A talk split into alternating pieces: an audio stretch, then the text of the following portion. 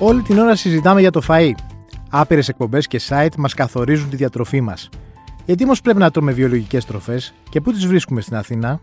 Είμαι ο Σταύρος Διοσκουρίδης και ακούτε το Explainer, το podcast του News247. Το ακούτε στο Spotify, στα Apple και Google Podcast. Μαζί μας σήμερα είναι και πάλι η Μάρω Παρασκευούδη, είναι food editor στο One Man, food editor επίσης στο News247 και γενικώς food editor σε αυτή τη ζωή που περνάμε, την φοβερή και τρομερή. Γεια σου Μάρω.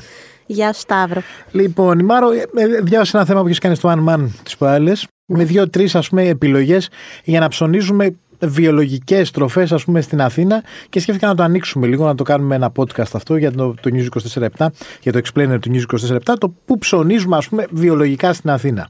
Να το ανοίξουμε. Καταρχάς, να πούμε, να φτιάξουμε, ίσως να κατηγοριοποιήσουμε λίγο τα πράγματα. Το βιολογικό είναι το ίδιο με το εποχικό? Όχι απαραίτητα. Όχι απαραίτητα. Μπορεί μια εποχική καλλιέργεια να είναι συμβατική, που σημαίνει να έχει φυτοφάρμακα. Μάλιστα.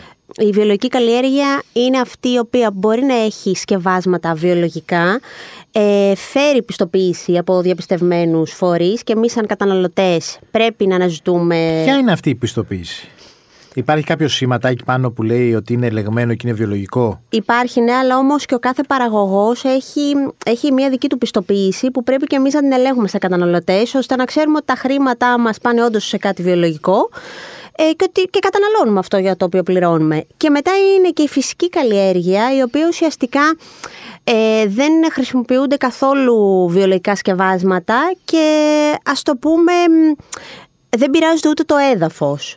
Δηλαδή όπως τα έκαναν οι παππούδες μας κάποτε. Το φυσικό είναι πιο πάνω από το βιολογικό, δηλαδή είναι πιο...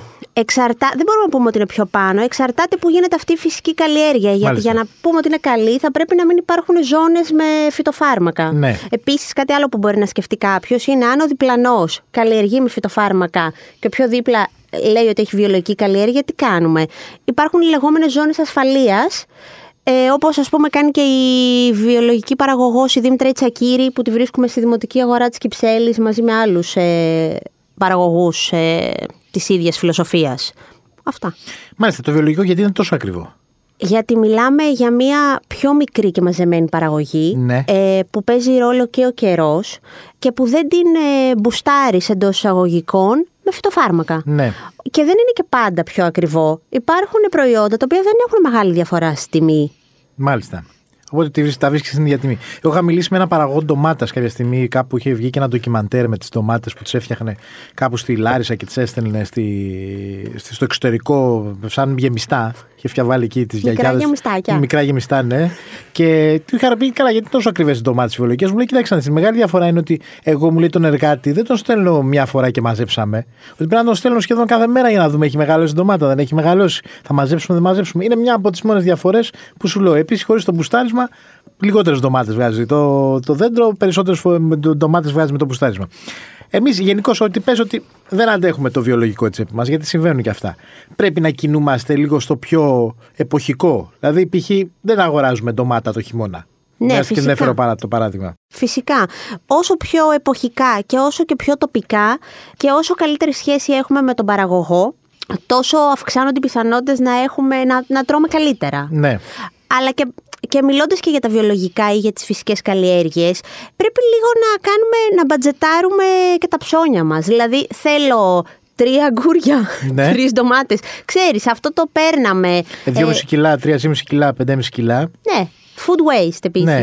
Είναι αυτό ότι πρέπει λίγο ότι μπορούμε και με λιγότερα να τρώμε κανονικά και να μην θεωρούμε ότι μας λείπει και κάτι. Ναι, και επίσης έχουμε μάθει να κοιτάμε απευθείας την τιμή, αγνοώντας και σημαντικές παραμέτρους όπως ο τρόπος καλλιέργειας, η μεταποίηση. Όσο λιγότερο επεξεργασμένο είναι ένα προϊόν, τόσο καλύτερο. Εντάξει, παιδί μου, αλλά πάω να πάρω ένα λάχανο. Δεν μπορώ να έχω πτυχίο πανεπιστημίου για να αγοράσω τον λάχανο. Δηλαδή, ένα λάχανο, πόσο έχει, πα στο ταμείο, το παίρνεις. Ή στο σούπερ μάρκετ, ή στο μανάβι, ή στην Λαϊκή. Δεν είναι ανάγκη να κοιτάμε 50 σημάνσεις. Παρ' όλα αυτά, Υπάρχουν πολλά μαγαζιά στα οποία μπορείς να βρεις και λαϊκές. Υπάρχει, ας πούμε, η λαϊκή της Βούλας που γίνεται βιολογική, που έχει συνήθως. Τώρα αυτά μπερδεύουμε, τα λέμε βιολογικά, οικολογικά. Έχουμε μπερδευτεί λίγο. Ας τα πούμε βιολογικά, κάπως να. Που έχει βιολογικά προϊόντα κυρίως. Ναι, η δημοτική αγορά της Κυψέλης που είπαμε. Και γενικά, αν μπει κάποιος στο διαδίκτυο και πατήσει βιολογική λαϊκή αγορά, θα του βγάλει και φαντάζομαι ότι κάπου θα βολεύει στην περιοχή του. Και μετά υπάρχουν και παντοπολία, μανάβικα, τα οποία το έχουν ψάξει λίγο περισσότερο. Όπως... Κοίτα, μία πρότυπη βιολογική αγορά είναι το Four Seasons Bio που είναι στο Σύνταγμα, όπου εκεί υπάρχει μία πολύ καλή σχέση με τους παραγωγούς και φέρουν και πολλούς νέους παραγωγούς που μπορείς και εσύ να τους γνωρίσεις, διαζώσεις και διασφαλίζουν και... Δηλαδή έχουν δίπλα στο... Δίπλα στα μαρούλια υπάρχει ο παραγωγός. Το κοροϊδέ. Να σφίξει το χέρι του. Ναι, όχι δίπλα στα μαρούλια, μπροστά. Υπάρχει ανατακτά χρονικά διαστήματα, τους σφίξει το χέρι, δοκιμάζεις, σου λέει. Αποκτάς μία σύνδεση με τη φύση που την έχουμε χάσει, νομίζω. Και επίσης διασφαλίζουν και τη μεταφορά. Γιατί καλά το φτιάχνει κάποιος το προϊόν του. Πώς θα έρθεις σε σένα. Ναι. Μετά είναι το πατοπολείο ελληνικά καλούδια που και αυτό εστιάζει στον πρωτογενή τομέα σε πολύ μικρούς παραγωγούς. Είναι ο κάμπος, είναι το βιολογικό χωριό. Λέμε τώρα, ξέρεις, διάφορα ονόματα, ο καθένας να βρει ποιο είναι αυτό που το βολεύει. Οι καταλαγούς στα εξάρχεια που και εκεί έχουν πολλά πράγματα, μάλιστα. Οπότε αυτό στην ουσία στο τέλος της ημέρας. Το τρώμε καλύτερα σημαίνει ότι ζούμε για πιο υγιεινά, δηλαδή έχει αποτέλεσμα. Δηλαδή, αν φτιάξουμε ένα πείραμα, τρώμε μια εβδομάδα κανονικές ντομάτες και όλες βιολογικές, αυτός που έχει φάει βιολογικές θα είναι καλύτερα από τον άλλον. Νομίζω ότι δράκα. Σαν αυτούς που τρώγανε fast food, θυμάσαι για κάτι ντοκιμαντέρ. Ναι, θυμάμαι. Τελικά ζουν ακόμα. Αυτό είναι το ερώτημα. Πρέπει να το αναζητήσουμε. Νομίζω ότι όλο αυτό λειτουργεί συσσωρευτικά. Δηλαδή. Τρως καλύτερα με μία εβδομάδα βιολογικής και μη ντομάτας, δεν θα σωθούμε. Αλλά σίγουρα το να επιλέξεις καλύτερη τροφή, λιγότερο επεξεργασμένη, το να ασκείσαι, όλα αυτά που διαβάζουμε σε όλα αυτά τα wellness sites, ναι. Κρύβουνε μια αλήθεια. Μάλιστα. Ευχαριστούμε πολύ, Μάρω. Εγώ. Αυτή ήταν η Μάρω Παρασκευούδη, δημοσιογράφος του News247. Ακούτε το Explainer, το podcast του News247, σε Spotify, Apple και Google Podcast.